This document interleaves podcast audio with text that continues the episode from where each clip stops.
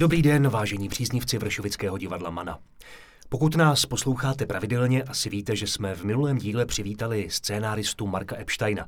A ani dnes nebudeme od této profese úplně daleko, protože mé pozvání přijala mladá úspěšná spisovatelka, autorka pěti knih, z nichž ta pátá leží v knihkupectvích teprve pár týdnů. Markéta Lukášková, dobrý den. Dobrý den, děkuji za pozvání. Vy jste se usmála nad konkrétně nad kterým slovem, které jsem řekl? Mladá. Nepřipadáte si mladá? Uh, já si tak připadám, ale už právě mám pocit pár let, že začínám spadat do jiné kategorie a takže vždycky, když mě tak někdo označí, tak se tomu směju, protože mám pocit, že čím dál tím víc lidí je mladších než já a čím dál tím méně starších, tak mě to děsí. Ano, ten pocit už mám taky dlouho. Nicméně je potřeba se s tím smířit a myslím si, že opravdu, pokud si mohu troufnout to říct, tak mladá ještě jste. Tak dobrý, uf. Vy sama zmiňujete, že vám nevadí označení vašich knih jako ženská literatura. Ano, nevadí. Mě ale zajímá, čím to je, že ženy potřebují ženskou literaturu, respektive ženské hrdinky v románech. Mě by spíš zajímalo, proč svět potřebuje mít označení ženská literatura, protože označení mužská literatura nemáme. Mm-hmm. Když prostě člověk vejde do knihkupectví, tak je tam beletrie a vedle toho je ženská literatura, jak kdyby to bylo něco jako no, takového podřadného. A Přitom je to zajímavý, teda obecně, já jsem o tom psala dokonce i jeden článek, jak si třeba i autoři od jak živa jako mění jako, v, jako autoři knih mění pohlaví, myslím jenom jako na papíře, kvůli tomu, aby ty knihy byly prodávanější třeba. Takže spousta autorek v hmm. 19. století se vydávaly za autory a naopak dneska se často děje, že se autoři vydávají za autorky. V určitém žánru je prostě ta kniha prodávanější a to nemyslím teď eh, romány, ale třeba detektivky a thrillery, mm-hmm. když je to jméno takový neurčitý a není jistý, jestli je to muž nebo žena, tak uh, se to prodává víc. A třeba J.K. Rowling taky musela podepsat Harryho Pottera J.K. Rowling, protože kdyby bylo jasný, že je to žena, tak by prej tu fantasy knihu nikdo nechtěl kupovat. Teď jsem zaběhla úplně jinam, ale to, to, to nevadí, to vůbec nevadí. Narazili jsme na to, na ty mužské romány a mě v této souvislosti zaujala věc, protože vaši prvotní, prvotní knížku Losos v kaluži mi půjčila e, moje známá, e, kterou jí doporučil její tehdejší partner. Mm-hmm. Překvapuje vás, že to čtou i muži? No právě, že ne. Mně přijde, že to překvapuje muže. Že, že, že to jako potom třeba čtou a líbí se jim to. Protože právě to má tu nálepku ženská literatura, tak oni předpokládají, že to bude něco romantického, co je nebude bavit. Mm-hmm. A to je škoda, že se právě k té ženské literatuře takhle pojí takový jako kliše. Já jako ráda týhle tý nálepce dám nějaký lepší obsah, ale jako bohužel se s tím setkávám často, je to škoda prostě, no, hmm. protože jenom proto, že to je třeba o vztazích, tak já myslím, že vztahy se týkají nás všech a nejen žen hmm. a myslím si, že vztahy řeší i muži, ačkoliv třeba možná ne tak jako otevřeně. A tak eh, navíc třeba zrovna Losos v kaluži vlastně vůbec není o lásce, jako o milostném vztahu dvou lidí, je to o vztahu babičky a vnučky, což opět si myslím, že prarodiče máme všichni, takže eh, je to, je to trošku škoda, no a mám pocit, že když prostě žena jako autorka napíše knihu, tak se k tomu automaticky přistupuje, že pro chlapy to moc nebude, ale u chlapa to nikdo nikdy neřeší, jako hm, to napsal chlap, tak to já jako ženská nebudu číst, to, to hmm. tak prostě nefunguje. no nicméně vy jste dělala redaktorku časopisu Maxim. No, takovou dobu. externí, no, dopisovatelku, ale jako byla jsem tam nějakou dobu tak nějak. Jestli existuje opravdu chlapský svět, tak je to pro mě časopis Maxim. Hmm. Navíc jste dělala nebo děláte pořád trenérku v, v posilovně. Už ne, covid to trošku narušil, ale předtím Ale jo. dělala jste, takže hmm. mě to napadá, vy musíte mít zmáknutý i ten chlapský svět. Nechcete napsat teda chlapský román? no, uh, tak zmáknutý nevím. Já si myslím, že mám výhodu v tom, že se umím hodně dobře vcitovat do různých jako postav a rolí a, a, a lidí, tak asi proto mi jde to psaní knížek. Tak asi jsem se uměla i vcítit do, ne, jak říkat úplně do mužského jako prostředí nebo do mužské role, ale asi jsem věděla, co tam jako bude fungovat. A já právě proto si myslím, že i teď, jak ty knížky píšu, tak je můžu číst muži. Že to, že to prostě není tak, že bych musela napsat chlapský román. Ani nevím, co si pod tím vlastně mám představit. No tak já myslím, jestli jste trávila tolik času v posilovně, tak to musí jít samo přece to psání. No ale tam třeba právě, to nebyla klasická jako posilovna, takový ty posilovací stroje, tam to byl jako gym, kde prostě je spousta volného prostoru a vy si tam třeba cvičíte s kettlebellem a tak, ale tam bylo spousta holek. To je právě taky taková jako daná věc v, naši, v našich hlavách, že takovýhle cvičení dělají jenom kluci a no, to tak není. A, a je dobře, že to dělají i holky, protože to jako je velmi zdravý prospěšný. Ještě k té vaší první knížce. Já když jsem ji četl, tak jsem si úplně automaticky představoval eh, v postavě Barbory vás. A vůbec mi to nemusel nikdo říkat. A pak jsem až narazil na vaše rozhovory a vy se tomu bráníte, snažíte se to všude možně říkat, že, že to tak není, že to není autobiografie. Eh, štve vás trošku ta nálepka, protože mě to připomnělo, když herec třeba hraje v nekonečném seriálu, tak Jasně. lidi už zapomínají, mm. že je to herec a mm. myslí si, že je to ta postava. Trápí vás to taky?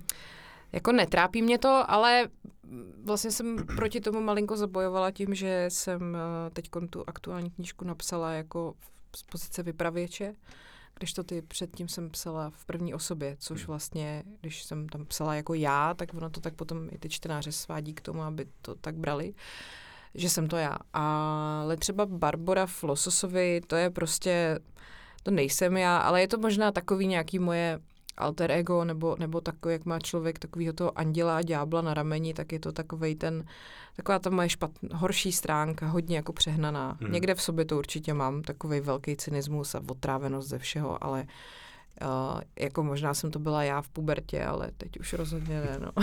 Navíc se nedotýkáte úplně lehkých témat. Bylo to i pro vás nějaké zadosti učení, respektive nějaké vyjádření toho, jak vy vnímáte nelehká témata, jako třeba smrt? No určitě, já jsem to téma smrt uh, nějak si řeším prostě v sobě od, od malička, ačkoliv je to asi divný, protože vždycky každý mi řekne, ty jsi mladá, proč to ve svém věku řešíš, ale to je takový, jako my tenhle život prostě nemůžeme nikdo vyhrát, že jo, týká se to nás všech, jako dřív nebo později, prostě to tak je a lidi na to hodně rádi jako zapomínají, což chápu já taky a Um, ale furt to v té hlavě mám, tak uh, jsem potřebovala si vy, vymyslet nějaký nějaký konec pro nás všechny, který jako bude dobrý. A tak v tom lososovi jsem to popsala, takhle by se mi to líbilo. A je dobrý, že se to nikdy nedozvíme, jestli to tak fakt je, takže si to můžeme myslet klidně. ta kniha měla být i sfilmována, nehledě na to, jak je to teď, jak ta, ta situace je, tak eh, se vás chci zeptat na něco, na co jsem se chtěl zeptat vždycky nějakého současného spisovatele nebo spisovatelky.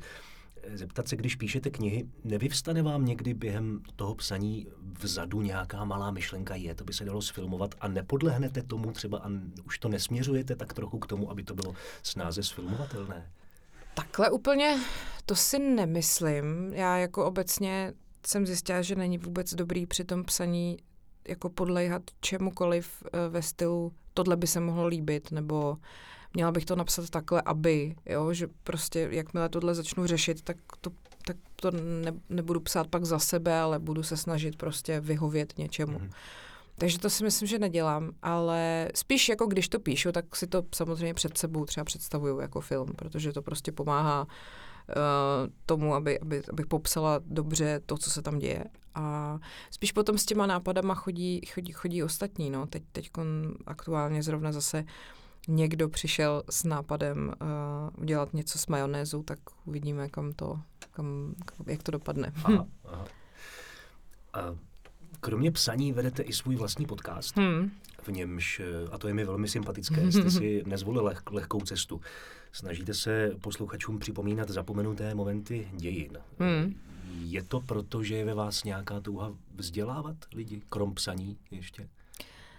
Jo, um, já prostě takhle, taková jedna z těch motivací byla, já jsem to už jednou říkala v jednom rozhovoru, pak mi to z toho vyškrtli, že tohle ta marketo nemůžeme dát. Uh, tak tady můžete cokoliv. no, tak uvidíme. Já si pamatuju prostě před pár lety, když v českém Vogue vyšel hmm. článek, psala ho Emma Smetana, a ona tam jako, jako v podstatě se stěžovala na to, že my Češi jako ne, nevíme, co je to svoboda.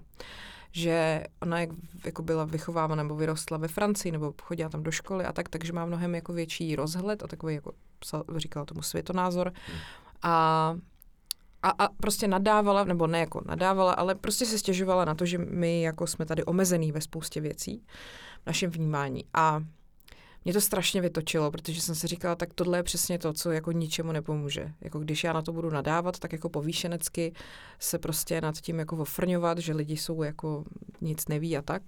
A to potom ještě společně s dalšíma pár věcmi dohromady vlastně mi vytvořilo v hlavě tu představu, že když já budu těm lidem třeba takhle o něčem takovém vykládat, tak eh, přispěju tomu, aby, aby to bylo jako jinak. Když umím ty příběhy vyprávět, tak proč to jako nedělat? A jakou máte odezvu na to? Strašně dobrou. Já jsem vlastně já jsem začínala uh, příběhama, který jako se netýkaly jako český historie nebo obecně jako dějin, to byly spíš takový, vždycky jsem to seskupila pod jedno téma, takže to byly, uh, já nevím, zmařený atentáty, pak to byly třeba uh, nějaký jako vztahy, které nějakým způsobem změnily jako dějiny a, a takhle. A potom až uh, jednou jsem natáčela epizodu o Mnichovské dohodě a měla jsem na to hrozně dobrou odezvu. A, a tak jsem si říkala, aha, takže ono vlastně, ono to není tak, že lidi ten děják jako nebaví, ono je to tak, že je jim to špatně podávaný, že prostě mm-hmm. ten styl, jakým se to učili, jako asi nebyl dobrý. A ty lidi často mi psali, i to já bych vůbec nevěřil, že mě tohle bude jako bavit. Ale takže jde jenom o prostě tu formu, kterou se jim to podá. A pak očividně se dá jako jim vlastně vyprávět všechno, tak aby je to zaujalo. Jak dlouho se připravujete na takový díl, protože to je přece jenom potřeba vstřebat obrovské množství hmm. informací, abyste potom tou odlehčenou, odlehčenější formou to mohla zprostředkovat? No, záleží. Když je to uh, nějaký téma, kde jsou ty články nebo to, z čeho vycházíme jako zahraniční, tak tam ještě k tomu prostě samozřejmě přibývá to, že si to člověk musí nějak přeložit, jako zorientovat se v tom. Když jsou ty zdroje český, tak je to v tom lehčí. Na druhou stranu uh, já samozřejmě to není tak, že bych se to jako nabiflovala a pak to vyprávila z hlavy. Já mám před sebou text a vlastně na něj koukám a ten nějak jako vyprávím, že ne, bych ho četla slovo od slova, někdy mi to pomůže, někdy to nedělám. Takže je to takový různý a už jsem se asi vycvičila za ten rok a myslím si, že ta příprava na tu jednu epizodu jsou tak, já nevím, dvě, tři hodiny třeba. Hmm. No, mě ta potřeba vzdělávat zaujala ještě v kontextu s tím, co jste někde zmínila o vašem vysokoškolském studiu. jo, jo. které jste, byla to žurnalistika, pamatuju si to správně. Jo. Vy jste to studium nedokončila, protože jste zjistila, že vám to nic nedává. Hmm.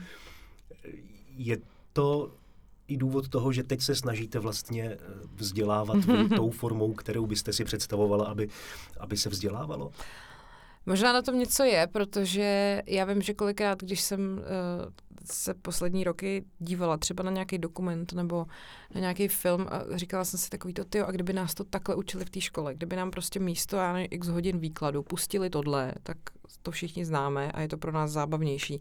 Je fakt, že s tím jsem v té škole hodně bojovala i jako na Gimplu a potom i na té vysoké, kdy já jsem prostě šla na žurnalistiku s těma naivníma představami, jak mě tam někdo bude učit psát ty články a strávila jsem tam dva roky tím, že jsem se biflovala na spaměť jako dějiny prostě tisku v Evropě, jo, takový to v Německu vycházelo v 16. století tohle a, a mě to tak otrávilo šíleně. Já chápu, že je to asi jako nutný a na druhou stranu už je to taky kolik, deset let, dneska už se to tam možná neučej, když se to všechno můžeme vygooglit. Jako, mně přijde, že tohle je úplně zbytečný, hmm. učit se ty věci takhle jako memorovat.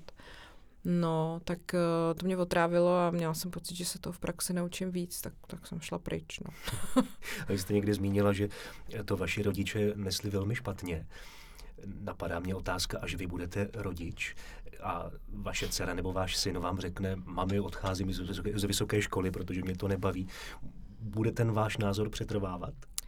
To samozřejmě jako teď můžu říkat, že jako bude a všichni rodiče, co to poslouchají, se tak budou ušklíbat pro sebe, že naivní a to. Um, já mám pocit, že po tom, čím jsem si jako já prošla, tak jo, protože už bych jako nech, já bych sama nechtěla prostě nutit to dítě, který už bude dospělý teda, k něčemu, co prostě není on, nebo jako nechce dělat.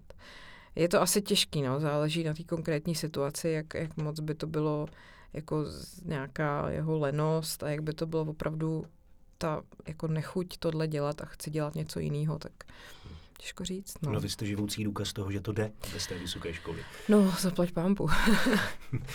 Máte za sebou pět knih, kolik jich ještě vidíte před sebou? Já jsem zrovna, zrovna tuhle viděla rozhovor s Helenou Pavlovskou, mm-hmm. která zrovna vlastně ta vydává v motu knížky stejně jako já. Aha. A ta zrovna tam říkala, že to je její 33. kniha. A já jsem právě říkala, ty bláho, jako to si nedovedu představit vůbec. A na druhou stranu, jako ještě mám před sebou nějakou, nějakých pár let života, takže otázka, co budu dělat. No, jako jak rozhodně psát chci. Myslím si, že rozhodně nejde udržet nějaký v vozovkách tempo, jedna knížka ročně. Mm-hmm. A tak jako chci psát, ale jako kolik jich bude, to vůbec nedokážu říct. Jak to, Jste to přijde? tu jednu knížku ročně, protože někteří autoři se k tomu uchylují. Hmm. Obáváte se třeba toho, že budete muset psát z donucení, že budete muset prostě?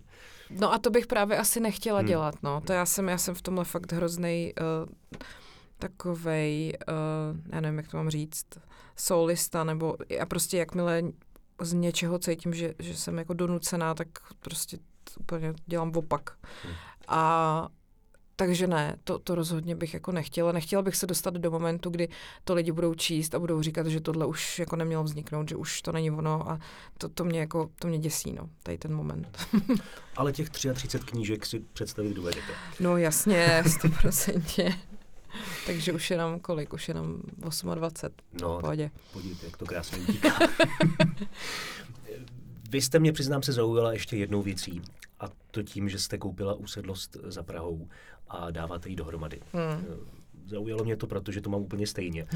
Takže se těším, až si tady popovídáme v rámci podcastu, že se vás ještě zeptám na to, jaký omítky používáte a jak kopete podlahy a tak dále. Ale vedlo vás k tomu to, že jste chtěla mít klid od eh, rušné Prahy, anebo je to taková ta romantická představa té spisovatelky, která je na samotě a píše knihu, pak to jenom pošle?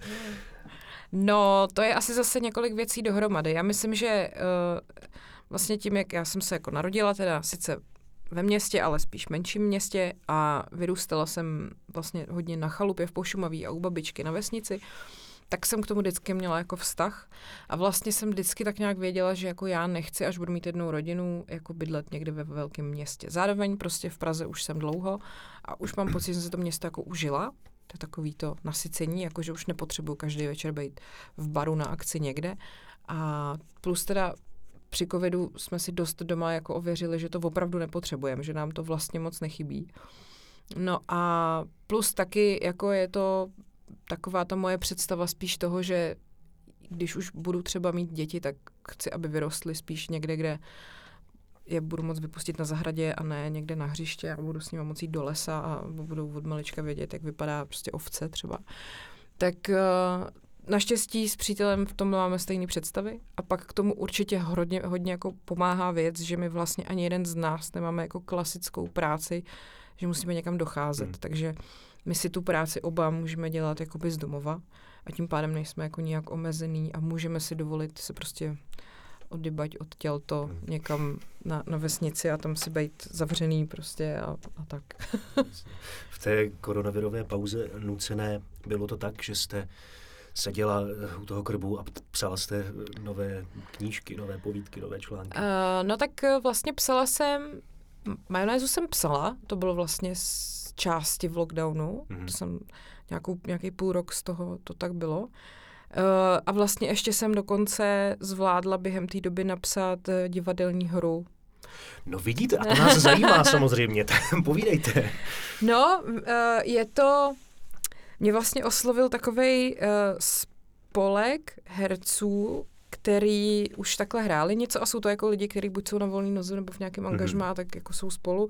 Je tam Michal Kern a Ježíš Maria, teď já z hlavy rychle nevím ty jména, to bude trapas. To nevadí, uh, pro nás je důležitý, že to nejsme my teda.